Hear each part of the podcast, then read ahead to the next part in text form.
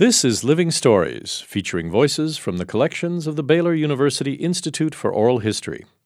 I'm Louis Mazet. First jobs can be exciting as we get a taste of independence and feel the thrill of being rewarded for our efforts. They also build our confidence and teach us important lessons about responsibility and managing money.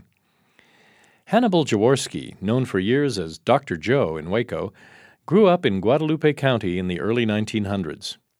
For a while in his youth, he worked every Saturday at a local grocery store. I would get up early and ride this little donkey approximately four miles to Geronimo, Texas.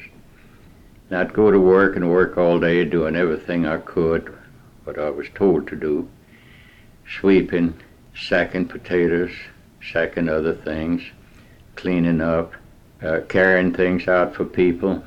And in the late in the evening, when the last gin was baled at the cotton gin there, the only cotton gin in Geronimo, they would blow the whistle, and it was our sign for us to close up because that was the last bale at gin when we knew that we wouldn't see any more customers. So we closed the doors, and I had to sweep up, clean up everything, stack up everything I could. Then I got my two quarters, and I rode home on this little burro, holding the two quarters in my hand because I was so scared I would lose it if I put it in my pocket. I'd get home around 10, 10.30, 11 o'clock. Everybody was sound asleep because the doors were open. I would slip in bed, be sure that my quarters were still there. And that was my biggest business adventure. Louis Mayberry of Goliad remembers that one of his first workplaces was the International Great Northern Railroad Station in San Antonio during World War I. The main train they had was Sunshine Special.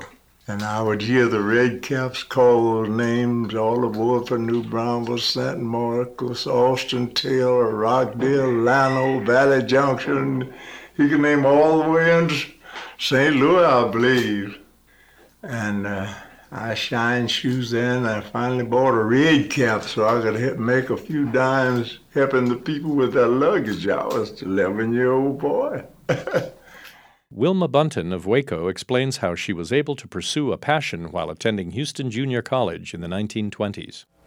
I loved horses. They had a horseback riding program. Every free minute I'd be down looking over the fence watching the people going out on their horseback rides. The teacher who taught it was very, very human person. She realized I couldn't afford to pay for horseback riding lessons, so one day she called me in and said, Wilma, would you like to take horseback riding? I said, I would, but Branch, I just can't afford it. She said, Oh, yes, you can. She said, I need somebody, and I know she made the job for me, to wash out the cans that the horse's food is put into. Mm-hmm. Then I need someone I can trust to know the horses, give them just exactly the amount that they need, because if fed too much, they get foundered.